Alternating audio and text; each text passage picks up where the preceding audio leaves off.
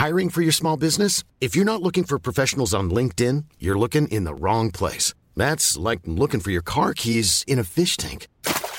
LinkedIn helps you hire professionals you can't find anywhere else, even those who aren't actively searching for a new job but might be open to the perfect role. In a given month, over 70% of LinkedIn users don't even visit other leading job sites. So start looking in the right place. With LinkedIn, you can hire professionals like a professional. Post your free job on linkedin.com slash people today. The Outer Sanctum is recorded on the lands of the Wurundjeri people of the Kulin Nation. We acknowledge that sovereignty over these lands was never ceded and pay our respect to elders past and present. Good plan, good plan. Who thought of this one? You're listening to the Outer Sanctum podcast. Here is a moment in time in the history of the AFL. In from the side, Houghton. She was surrounded by blue jumpers. History makers! Welcome to the Outer Sanctum for another week. An intense on field season has culminated with a grand final week being dwarfed by the biggest story and cultural crisis the game has ever faced. Today, we aim to have a conversation about truth telling, the law, and advocacy in this moment. My name is Emma Race, and I'm thankfully joined by my feminist football sanctum sisters. I'm going to let them introduce themselves. Hi, it's Kate Seear. Hello, it's the girl who tipped Sydney, Rana Hussain. Hello, it's Lucy Race here. Oh, firstly, we do have some games to discuss. Yesterday's grand final was a bit of a fizzer unless you're a Geelong supporter, but Norm Smith could have equally been split between Isaac Smith for on field, Joel Selwood for his community led heart, and Robbie Williams for excellence in fuchsia. Did we get the grand final that the season deserved, Rana? Oh, look, probably not. Fizzer was the word that came to my mind as well. Maybe we got the grand final that this red hot final series kind of had to have. We had the best, most amazing finals ever. And so, of course, to balance that out, we needed a complete fizzer. So it kind of worked in that way for me. But as you know, you know, because of the chat group, I will always barrack for a close game. And so, yeah, I was disappointed. Katie, it was a pretty beautiful day that Melbourne put on. First time it was back at the G for two years. It was a record crowd, but not watching it on TV. There were some hiccups with Channel 7 putting it on the app or not putting it on the app. People couldn't find it. Feels like um, in the wake of a broadcast deal of that magnitude, felt pretty surreal that it wasn't available on the app. Um, But the people in the ground seemed to have a nice time. What was the experience like watching it from home? Well, it was fun until the game started started, as Rana said, which I, I'm with Rana. I also tipped Sydney, um, but I also was barracking for a close game, which I always am when, um, as a neutral supporter, when when my team's not playing. So it was disappointing. You know, there was a very big build up. It was a perfect day for football. The weather was absolutely gorgeous, and um, many people, of course, were gathered with friends and family to watch it. And then um, it felt like it was all pretty much over by the first quarter, which is great if you're a Cats fan, but uh, not for the rest of us. But just on the question of television ratings, M, I just want to say I've already seen people starting to talk about the fact that the ratings were down on previous years because it was a day grand final. And I'm like, no, don't go there. I will not have another discussion about whether the game should be played in the evening or at twilight. There are so many other factors, including that, you know, in the last couple of years, viewer numbers have probably been up because everyone's been at home, particularly those of us here in Victoria who've been in lockdown. So I just want to put paid to that. I know Gil McLachlan will be listening to the pod. He always does. And uh, we must stick with the day grand final because it was it was a spectacle. Lucy, what were your highlights from the game apart from the fact that we basically just went from food t- stand to food stand yesterday? We were freezing cold. Well, I mean, you mentioned the huge crowd. The MCG was at 100% capacity, which I think is awesome. 10 out of 10. Well done, everybody. And it is the highest number of people at the game since 1986, which, according to Swamp, there was no player playing in the game that was born the last time there was a crowd that size. And I really liked that stat. So thank you for that, Sir Swamp Thing. My highlight um, I've got a confession to make. My name is Lucy Race, and I am a fan of Joel Selwood. After many years and much heartbreak at the hands of the Geelong Football Club and also by that man, Joel Selwood, I came away from yesterday's game just the hugest fan. Just, I loved him. And he was wonderful on field, as he always is. But as the 34 year old playing for his fourth premiership, which he, you know, is now a premiership winning captain, it was those non footy moments and those other gestures that just were so emotional. It started when he carried Gary Ablett's son Levi through the banner, and there wasn't a dry eye in the MCG, and I'm sure there wasn't at home. It was such a beautiful moment. And then when he kicked that goal at the end in the fourth quarter and you could see the emotion on his face. He then presented his boots to young Archie, the Oz kicker, and then got all the Oz kickers together for a photo. And then if that wasn't enough, he, as he was doing his lap of honour, you will have seen these pictures where he came across Sam Morefoot, who's been the water person at the club for the past seven years. Sam and Joel have a lovely relationship.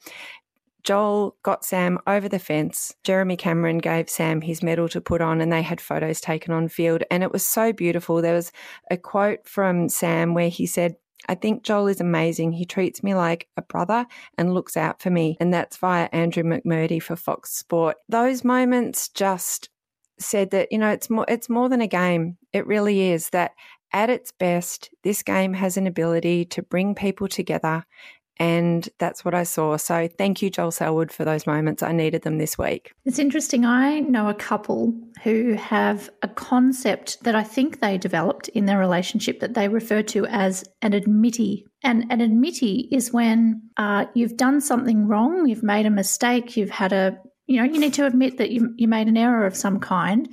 And what they do in their relationship is they allow each other to make an admittee. And once you've made an admittee, the other person is not allowed to mock you for it. So, um, yesterday, yesterday watching the grand final, Lucy, I also felt like I had to put my hand up and say, "Admittee, I might have got Joel Selwood wrong all these years."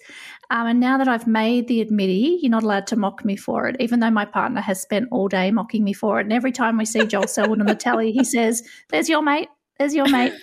um, but yeah, he was he was a highlight. He was delightful, and um, the scenes of his family members, I think his mother and his um, partner in tears in the stands, sig- seemed to signal that he was going to retire as well. I, I, think it looks like that's the direction in which it's headed. So what a what a way to go out for Joel Selwood if that was his last game. What were your highlights from the Granny Kate? Well, I was very delighted to see Isaac Smith win the Norm Smith. I sent you all a message, uh, I think in the first quarter, and said Isaac Norm Smith, and I was very happy that I got it right. I was very happy for him because, um, you know, he's he's a great player and he's such a delight to watch. Um, I want to give three votes to Robbie Williams, who I think had the toughest job of the day. It's probably the toughest job in footy every year to try and. Luckily, he got paid more than every other person who plays and administers the game for his for his services to AFL.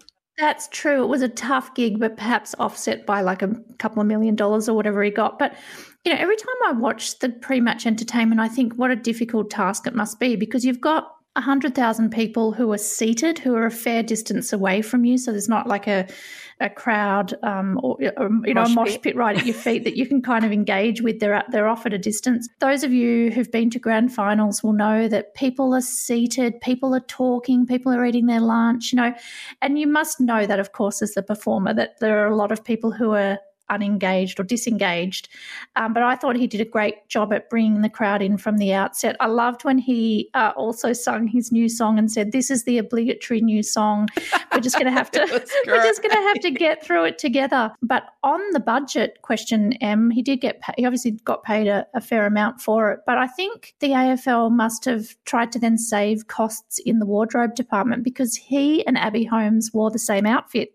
she came out in a bright pink suit as well well, and I wondered whether he'd borrowed it for Abby for the occasion. Um, it looked great on both of them though, and it was um, it was a delight actually. Rana, you love those. Um, you love the entertainment. We all love the ent- entertainment. Uh, I know that you would have been just bang onto this as well. But was it your highlight, or was there something else? Oh, look, it was definitely a highlight, and I was wondering actually if Delta's beautiful pink jumpsuit was also an homage or honor to Olivia Newton John. I wasn't sure. I definitely got ONJ vibes from that. I definitely loved all of it. But my absolute highlight was Tyson Stengel, um, which is a little bit personal because I got to work with him at Richmond and get to know him a little bit. He's very quiet at Richmond, um, and I think he is in general. But to kind of know his story, to know that he's had some tough times, to then come back and absolutely prove himself, not just on grand final day, but all season. Um, he's been the recruit of the year for me. And I was just so proud to see him succeed. And then the tears between him and Eddie Betts, I mean, it just slayed me. And it's sort of one of the stories that, you know, I know we're going to go on to talk about the happenings of this week. It kind of it puts it all into perspective again and, and it, it made me feel all of the feelings but just to see him kick four goals and a point was everything for me yeah, it was a spectacular part of the story, and also that Eddie Betts is a part of that Geelong outfit.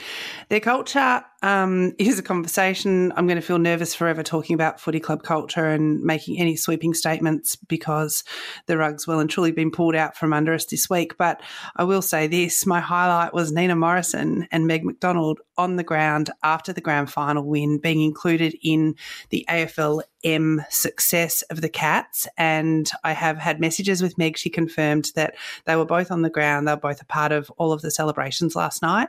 And I think that that speaks volumes. I love it. I love to see it. I love to see those two players getting respect from the club that they play for. And uh, Nina Morrison on socials, there's just never, there's never, uh, there's never a negative with that because she goes hard, and I just love her for it. Uh, there was, of course, a festival of AFLW footy over the last few days, sitting around, kind of supporting the festival of the AFLM Grand Final. I do think that this timing is working out really well for football.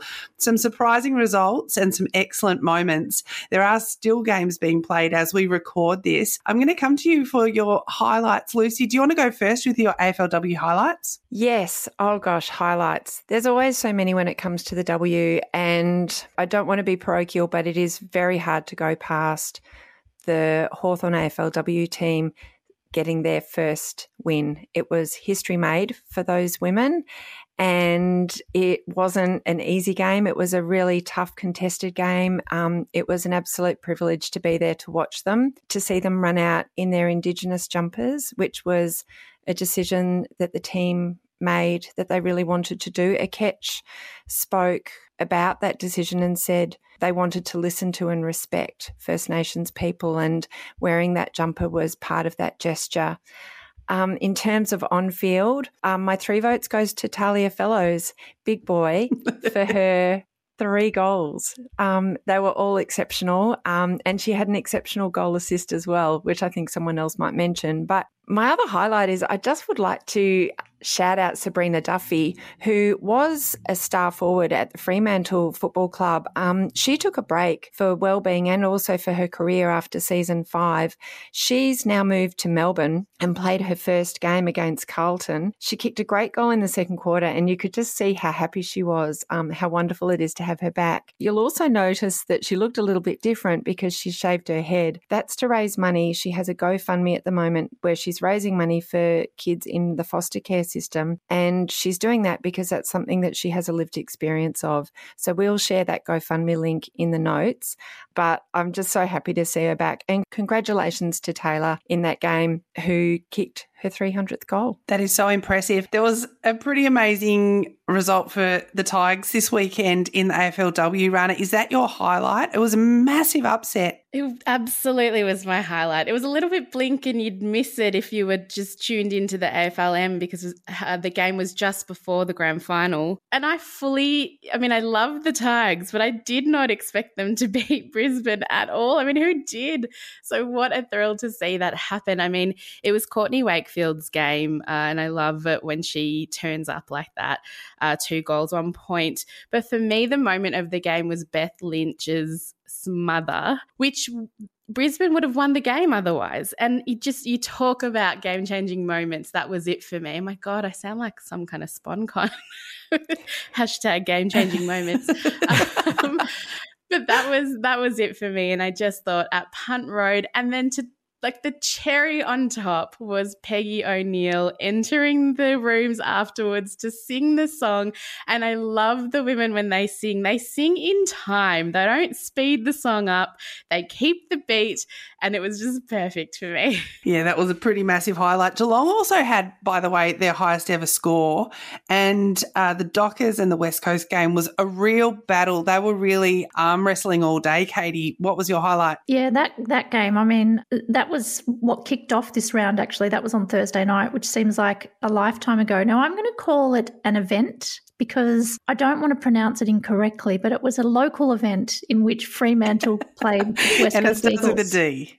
So yeah, I don't- I don't know. I don't know what to call it, but that was an exciting game. The Dockers prevailed by three points in what's actually their first win in season seven uh, after they had a draw last week. Their captain Hayley Miller was probably the best on ground, absolutely outstanding with 26 disposals. She also won the medal. The, the medal that starts with that word that starts with D, but I'm going to start calling it the Royal Shrovetide Medal. And if you wonder what that means, you're going to have to Google it and sit back and enjoy the ride. Uh, but that was a great game. And and look, as a as a hawker, I have to say, of course, yes, that seeing the women, the Hawthorn women, uh, win their first ever game was fantastic. Especially thrilling was Gilroy's goal, which is the goal that put Hawthorn in front. It's the one that you gestured towards earlier, Lucy, with the pickup um, from Fellows, which was sensational. She passed it off to uh, Akec Makur Chuot, and then she passed it on to Gilroy for that goal. And her celebration was just so exciting. Um, I've been saying, you know, for a few weeks now on the podcast that there's a lot to like among uh, all the expansion teams, and I think you know there's something in it for everyone. If you've got a new club, they you know they're, they're chipping away, they're they're getting better over time, and you can see with each of those expansion teams um, just more fluency, more um, connectedness as each round goes on. So you know that was great for Hawthorn, and no doubt um, Sydney will Sydney will prevail soon enough too. In the uh, Suns Port Adelaide match, Port Adelaide were really slow to get going. The Suns beat them though, and I was really surprised by that. The quality of the games is, of course, getting better game round on round. Uh, Melbourne looking pretty dominant again this week. I think they'll have a spring in their step after seeing what happened to Brisbane. My heart goes out to Carlton you know, my my club in law, they have been absolutely like just depleted through injury. Just so frustrating f- for so many of those players, Rana. But also just like how scary are Collingwood playing? Yes. Like what is going on there? What are they doing at the play? Yeah, my highlight um, was, of course, Hawthorn, but quite specifically, I want to get really specific, was um, catcher's game saving tackle and just her jumping on the ball in the last 35 seconds. And a massive shout out to Bec Goddard, for whom I think this win was restoration in self belief and, and a leadership moment that just proves that the value of having AFLW teams in AFL clubs far outweighs any cost. And I was so proud of her for exercising all of her emotions. She really went there in her address at quarter time and to see them then pick her up and carry her onto the field, it meant a lot. But I think the journey that she's been on has been a really challenging one. And uh, I was just pleased to see her have that moment. Okay, are we ready to roll up our sleeves and melee? I'm not sure that we can ever be quite ready for this, but as we embark on this conversation, I'm mindful that people will be tuning in to see how we respond and to see how particularly three of us who are Hawthorn supporters, but also white women, how we feel in the wake of the revelations in Russell Jackson's article. How we feel is, of course, of absolutely zero consequence. There is a discomfort in this conversation, and not because it's so difficult, but I think it's because we all believe that this is a time to listen right now. But this is, of course, a podcast, so talking is essential. For many people listening to this podcast, what we've read this week may have been shocking to you, but I'd be surprised if you were shocked. You are the people who do the listening in this space and you feel things deeply. For some of you, this may be too painful to stick around and listen to, so we give you leave to prioritise self care at this moment. Let's first start, Kate, with clearing up the anatomy of this story because there's been a lot of conflicting information out there and you've been able to sort through it with your legal mind. And I think that that's helpful for us to first get context into how this information came into the, the public domain. Yeah, there are, I think, several points of confusion, but I think there's one particularly major point of confusion that I wanted to clear up in sort of explaining how the story rolled out. So, the story became public this week when ABC journalist Russell Jackson published the story uh, on Wednesday.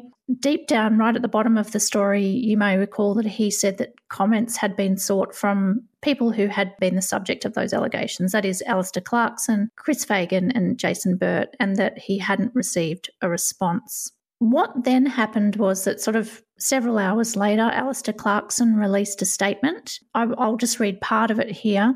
He said that he was, quote, shocked by the extremely serious allegations, unquote. And then he went on to say, quote, I was not interviewed by the authors of the report commissioned by the club, and nor have I been provided with a copy of the report. I was not provided any due process, and I refute any allegation of wrongdoing or misconduct and look forward to the opportunity to be heard. Uh, Chris Fagan released a, a, similar statement saying that he was shocked by the allegations, denied wrongdoing, and uh, that he hadn't been afforded due process. And I think what happened then is that people conflated the media report with the report that was itself commissioned by the club. So what Clarkson and Fagan are saying, uh, they're not saying that the journalist who published the story didn't give them the heads up didn't give them an opportunity to comment. He clearly did, and Russell Jackson has tweeted about that and, and given um, some background to the timeline.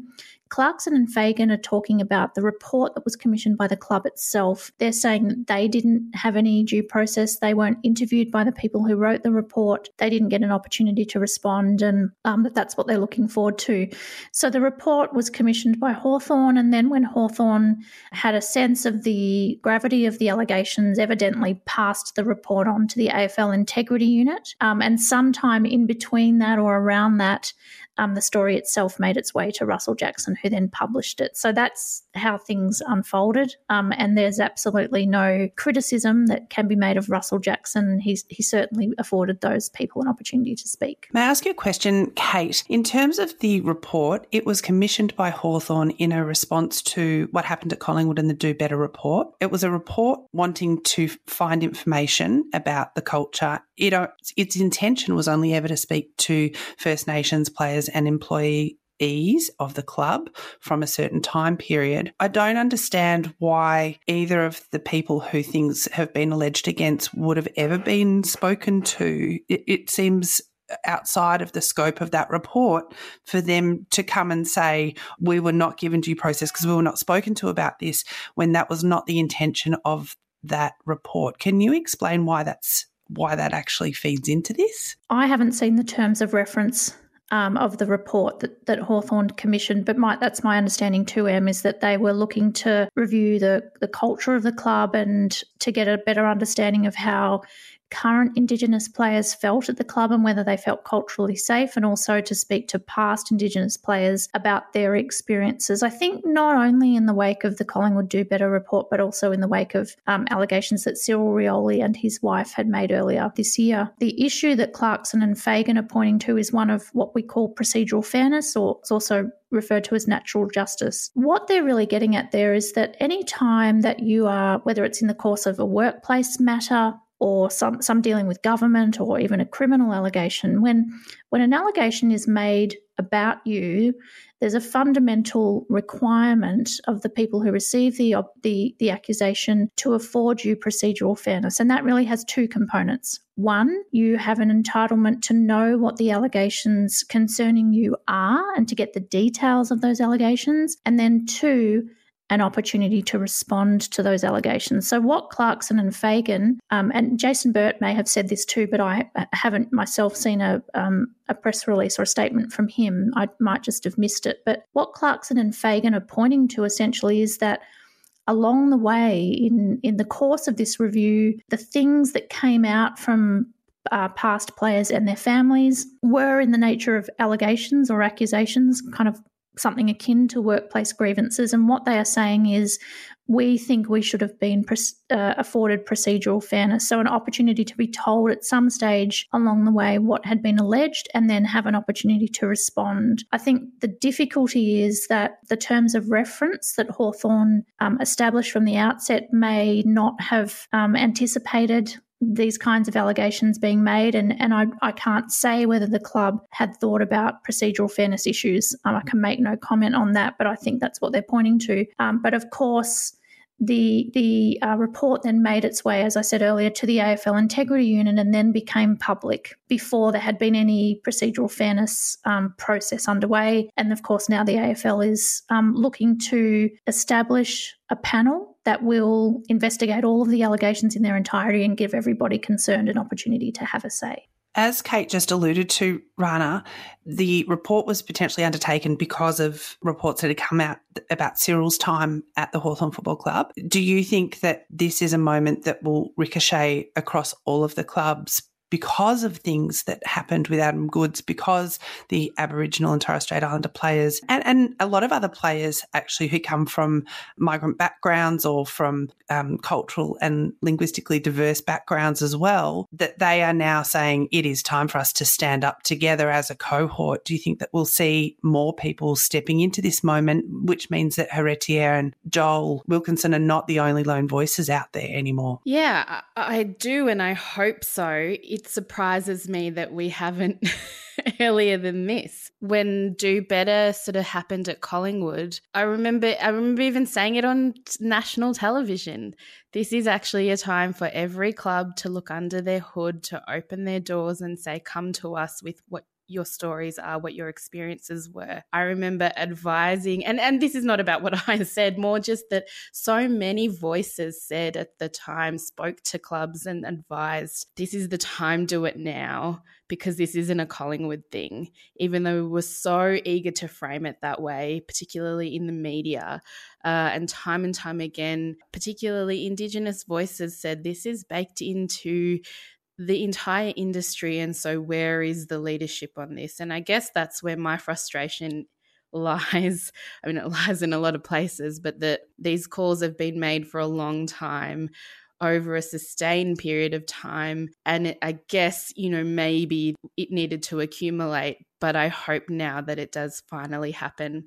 And I've seen it in in the wake of the Do Better report, good work happening it's never going to be perfect work. It's never going to be all the work that we want it to be. And I often fall into that trap myself as somebody who's trying to do the work, who calls for it, to look for all of the work all the time. But actually, when I stop and look back, I think we've come so far. We really have in a short space of time. And this, I think, has just kicked it up a gear. I really, I mean, I'm so heartened, heartened to see that clubs are now doing their own reviews or saying that they will. Again, what that looks like, what that unearths, I brace for, but it is progress of some kind. The other thing I think about is the fact that clubs and sport in general have had a number of opportunities. And so I think about Yoorrook, the truth telling process here in Victoria that is, I mean, continues to be an opportunity for sport and industries all over Victoria to make submissions. It's a truth telling process that is led by Indigenous Australians. And they have been saying to sport, make submissions. This is your time. You should really be asking Aboriginal and Torres Strait Islander people if they have had experiences with your organisation or your institution to come forward. And sport hasn't. I'm constantly amazed by that. I remember talking to cricket about this. I remember talking to clubs about this. And I don't know what the fear is. I mean, I understand there's a fear of, well, what will we find? I, I don't know. I think that that process is still open. And I would just urge people to consider it. I'm Sandra, and I'm just the professional your small business was looking for. But you didn't hire me because you didn't use LinkedIn jobs. LinkedIn has professionals you can't find anywhere else, including those who aren't actively looking for a new job but might be open to the perfect role, like me. In a given month, over 70% of LinkedIn users don't visit other leading job sites. So if you're not looking on LinkedIn, you'll miss out on great candidates like Sandra. Start hiring professionals like a professional. Post your free job on linkedin.com/people today. I'm Natasha Stott Despoja, and you're listening to the Outer Sanctum podcast. There's opportunities for growth and leadership all the time, like as you say, Rana, that they didn't put in submissions. It reminds me of the Royal Commission into the handling of sexual abuse of children that happened. And also, the AFL was not a part of that. Russell Jackson, of course, has been a key advocate for people who have faced um, that horror because of their relationship with football as well. It's an interesting time to look at you, Rana, because I think you're an exceptional leader and you have written articles and you have been very vocal about saying we need to find new and different ways to break down the way that institutions deal with all of these issues and we need to come up with new and creative ideas and we need to hear new and different voices. I know you feel like you're a lone voice in that and you've reposted today an article that is really timely because you wrote it a while ago, but it was about the search for the new CEO. And and you said things that I think when that came out might have seemed so outrageous, but now I feel like that's going to actually be the temperature of the next part of this conversation is we can't just keep having these lone voices calling for us to do things differently because we keep doing things the same, we keep getting the same result. I know that it's a lot of work, but there must be a part of you that thinks, okay, game on, let's go. I like to think that I I'm that calm and collected to think kind of this is the opportunity and it is. It absolutely is the opportunity, but I won't lie in in that I feel I felt frustration and anger first and a bit of a little bit of when I've been in conversations where I'm having that or I hear somebody else have that those conversations and when it's met with a blank stare or well no why would we do that? Or oh no no but there's no issue right now. So that's bottom of the pile. Like that can feel very frustrating and and a little bit like it isn't but a little bit like you're being gaslighted. I don't love using that word. But the moments for leadership come in these kind of times when you're not expecting it or when nobody else is saying it, but it's the right thing to do. And it is the risk and it is taking that moment up. And so, again, you know, I just think, you know, the commissioner going to appoint a new CEO now is the time to really think hard. Do we want the status quo or do we want someone who can manage this, who can understand it, who'll bring a whole new skill set? And even when I resurfaced that article, I then cop another wave of, well, this is your woke agenda. What are you talking about? No, the business of sport is the most important thing. I just just keep saying and thinking, no, like, do we want it to change? We all agree we want it to change. Then we've got to do something different. Lucy, you've been listening to a lot of voices, reading articles, and as you always mm. do, nose down in podcasts and articles, and listening to people who do lead us at this moment as well. What are some of the takeaways? Well, just on what you were saying just then, I'd like to just bring into the conversation what I heard Charlie King say on Offsiders and he said something that I think we should take very seriously, which is that if this isn't dealt with, then sport is going to be too dangerous a place for First Nations people. He said a number of other things, and I think we're at a moment, this is a seismic moment for the code. It's a seismic moment for the club that I support, but also for the code for the league. And we have an opportunity, as you say, Rana and Em, to, to really make the changes that we've needed for so long. Because if we go back, and there was a wonderful article earlier in the week by Mathew Stokes, who basically listed a whole lot of moments on the timeline that just show us that we haven't dealt with these issues properly.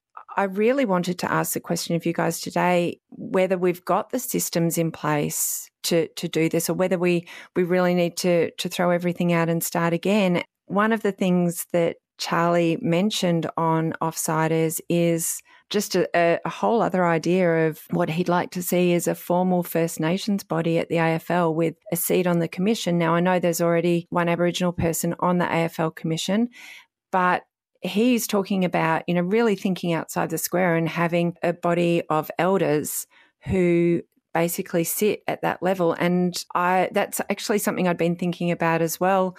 Um, as I've been trying to grapple with these issues this week. And what I really love about that solution is that I think if we, you know, try and put one person, one First Nations pers- person on every board, I don't think that we give them the greatest chance for success the other thing that a, a body like that would potentially do is open up the lines of communication for people at all levels of of the game to have somebody to go to or a group of people to go to, there are going to be some situations where it's actually going to take a really long time for people to to share their stories. And when I think about this story particularly, the families at the center of this story are dealing with things that are incredibly personal. And we can't put our timelines on people who are in those situations to have mm. to share stuff in a way that we think is, is helpful for any other kind of metric yeah. or process. But I just think it's going to take, as, as Charlie King said, it's going to take really different systems. It's going to have to be deep change and deep work. For fans and for media, the challenge is that this can't happen quickly. I would urge people who are fans of the game, fans of the club, to understand that you will be having very complex emotions and that knee jerk responses, lashing out at other people isn't going to be helpful here. That listening is is the greatest greatest thing that we can possibly do. Kate, I want to come to you just thinking about ways that we can start shaking it up. Let's start thinking really broadly about what we actually need to do because this is this is a reckoning. It's going to be really hard. It's going to take a long time and it's going to have a lot of difficult aspects to it, especially when it is occurring in a colonized society where everything outside of sport is replicate replicates what is happening in sport as well. Obviously, it needs to happen at the level of government and that's a conversation that I know that is happening at the moment in Canberra as well but you know if we want to think really creatively maybe there is a whole other arm that needs to be set up that has its own money that we don't just chest beat about broadcast deals and then don't put our money where our mouth is. Kate. I mean, Lucy, you mentioned earlier um, some of the comments from Charlie King on Offsiders on ABC, um, and and that's an episode well worth going back and watching. There are a few other interesting things that were said in that discussion, though, too, and one of them was that the lawyer who's representing the AFL, Peter Gordon, who of course used to be the president of the Western Bulldogs, is in talks with Leon Zwier, who is representing these uh, Indigenous families, and they're trying to together negotiate and nut out a process going forward. And, you know, one question that's been asked is whether it should be a process that sits way outside the AFL that looks like something more like a judicial inquiry that goes beyond the allegations that these families have made, but looks at issues of race and racism in the sport more broadly. So much will depend on what happens next. I mean, I know that that states the obvious, but you know, the terms of reference uh, for any inquiry or investigation play a huge role in shaping precisely what it is that you're able to find out, who you're able to interview, what you're able to know. And there are a lot of complexities and sensitivities here, including, as I mentioned earlier, that Clarkson and Fagan have denied wrongdoing or misconduct and um, are looking for a process that they and they their lawyers will feel is fair. Um, and so there are so many balls in the air here that the AFL has to juggle uh, and and think through. And I really sincerely hope that whatever happens, that there will be a process that suits everybody, that is respectful of everybody's concerns and needs. And I have no doubt that if processes are proposed that aren't respectful of all of the rights and interests of everybody concerned here, that there won't be an agreement reached. And that is also, I think, a really genuine possibility that one or other parties might just say, "I'm not prepared to be involved," and then we might be stuck with you know, knowing what on earth do we do next that these um, allegations have been made and sitting there, but there's there's been no process to investigate them further. So, you know, whatever is decided, it, it has to be done with great care and sensitivity and carefully. I also just want to say something about the knee jerk reaction that you mentioned earlier, Lucy, because this is also a great frustration of mine that as soon as this story was published, we saw a return to like football tribalism that I think we see anytime a major story or major allegations are revealed. In this case, it's allegations of racism. We had the same thing happen when the Collingwood Do Better report was was leaked to the press. We saw the same thing happen during the Essendon drug scandal. I think we see it almost every time that a player is accused of family violence or sexual assault um, or racism. People are passionate about the teams that they support and they're passionate about their clubs. They're passionate about individual players. And I think um, so often people in the outer do revert to tribalism and refuse to accept that my club could have done anything wrong or that this player that I love could have done anything wrong. That does everybody a disservice. And I find it so frustrating because, you know, sooner or later, your club or your player, the person you love, is going to come in the fire into the firing line. And, you know, what are you what are you going to say then? So I just really urge everybody to take a deep breath, try to remain calm and let the investigation that's now going going to proceed or the inquiry, whatever form it takes, unfold. That defensiveness, that taking it personally really hampers the debate and the discussion, especially when issues of this sort of level of significance, like racism or sexism, unfold within the context of sport. We need to move beyond tribalism and just listen and, and let the process unfold. Rana, earlier this year we had an interview with Craig Foster on the podcast, and he was talking about a human rights framework for working through sport and for sport to actually be implemented and administered with a human rights framework. That's something that Charlie King did reference again today. The work that you do sees you having these conversations with CEOs, and you've also been at Cricket Australia and you've been in a club. Does this get talked about at clubland or at the level of administration or from CEOs? Or is this just something that we all say and that we all want? And when I say we all, you know, the sanctum type people, and it actually doesn't ever get considered? Oh, gosh. I mean, that's hard to know. It will be now, is what I know. And it is now. And and I did hear Paul Marsh speaking on the ticket with Tracey Holmes about you know work that they've started around our human rights framework. I've had some conversations with him myself. So it is starting to get there and on the map but even when collingwood's do better report came out and that was that was a conversation that was raised it sort of was still felt like it was bottom of the pile stuff because again we do think about even things like gender equality. We think of them as side to the main arena. And until that changes, until we fully understand uh, that these are all very interconnect- interconnected things and connected to the business as well, um, it just won't change. And I think that's sort of where I was going again, just back to that leadership conversation, I think a lot of people, you know, when I first wrote that article, when I resurfaced it today, they hear I'm asking for a person of color or I'm asking for someone who doesn't know footy at all or who can't do the job. And it really is annoying because I think, no, we just want someone whose leadership capacity is much greater and can navigate much bigger conversations. And that's the point of it. I understand that because I think sometimes people say, it's foot, it's just footy. It just needs to be administered by someone who understands footy. But unfortunately, the damage that just footy can do is so great that it needs to have someone who has a really careful hand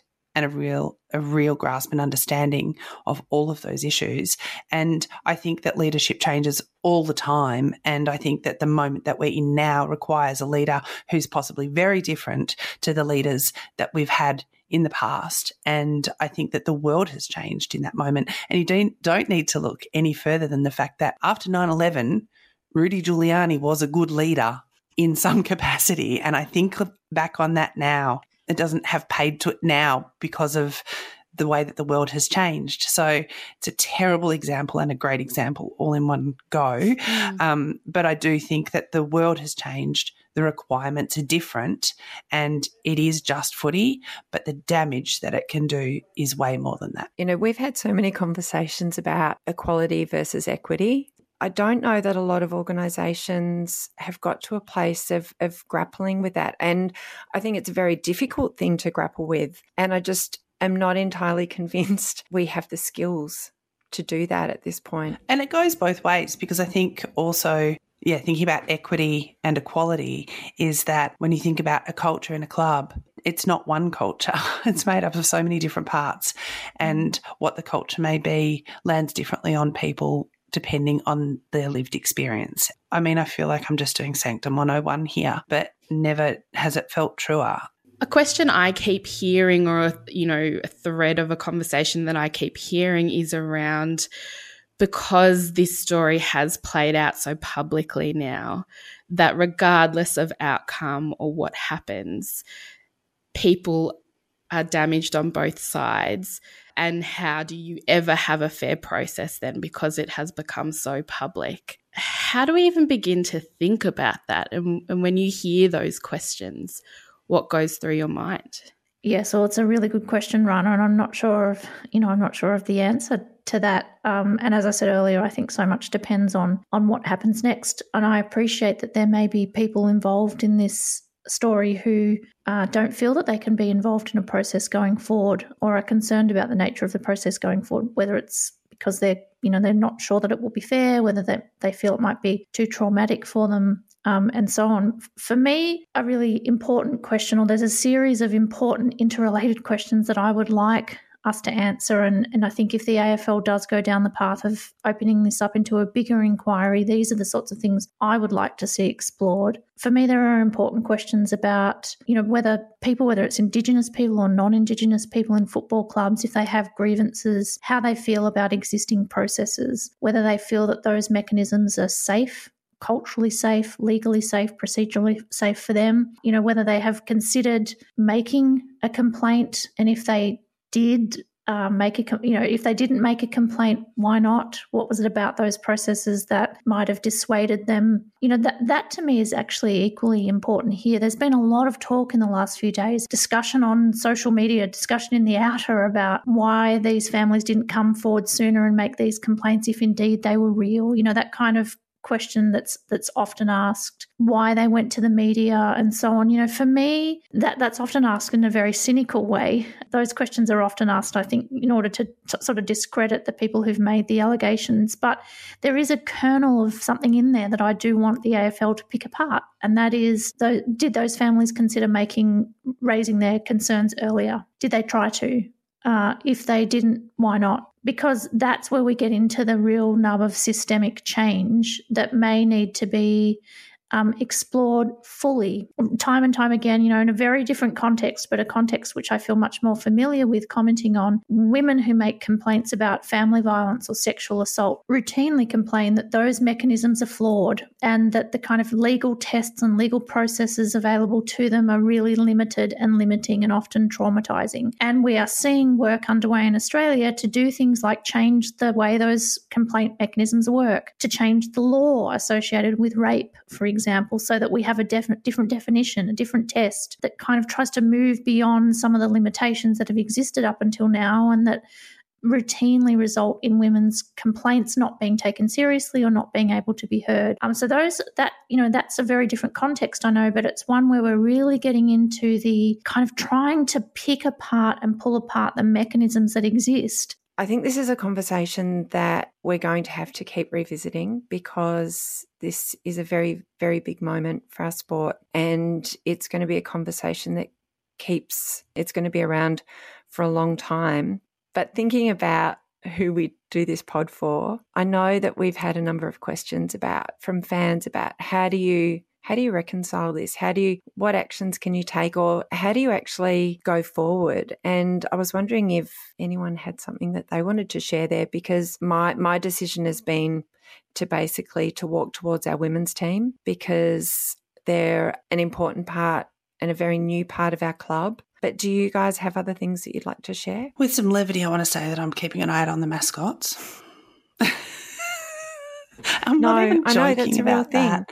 I'm not even joking. This is the dumbest thing, right? I actually was thinking about our gorgeous friends who are inside the mascot suit. There was fans, there's fans who are scared to wear their scarf. Imagine putting on the mm. whole suit right now. For people listening, for people who are keeping abreast of this situation but finding it really difficult it is so important to invest in that self-care and and not everybody can tap out uh, because it is their lived experience, but to find solidarity or community, or if you can even tap out, then tap out and and and look after yourself because that is part of being able to listen to that we can't you know be depleted and we need to to carry on with strength. And I also just wanted to say that I've been thinking so much about the Aboriginal and Torres Strait Islander staff and allies who take up roles in this industry to make it better for everybody else. I can't imagine how it must feel for them when that is what they do. They, it's their life's work. I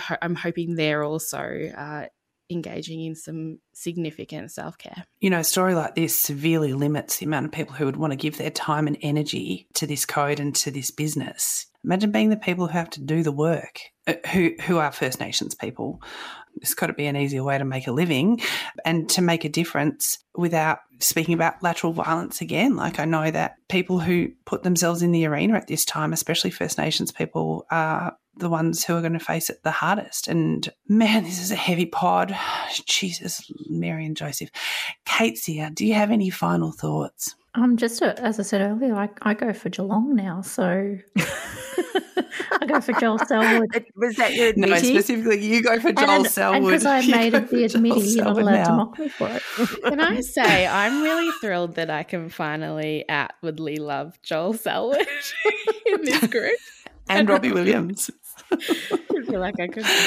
um, there's no one else I'd rather walk through the hellfires of this conversation with than you. Thank you so much for being here. Thank you also to our, our pod siblings who have absolutely informed everything we've said today. They may not all be on this actual pod for various reasons, but we never come to these conclusions by ourselves, and it's all through the conversation and the relationship. Thank you so much to our listeners who stick around and do this work too and slide into our DMs where you're very welcome. And we will see you in the outer at AFLW games. Usually the grand final pod is us whooping it up, all of us in a car eating packets of mint slices or having a party. But we've got work to do because the AFLW continues and the competition keeps heating up and we want to be there for those people who play. So I think there's only one thing left to say. If you've got it in it, have you got it in you to say it? Go, Go, Cats. Footy!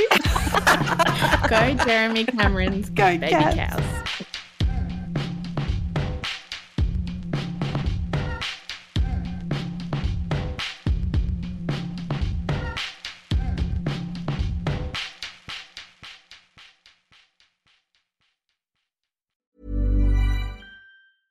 Planning for your next trip?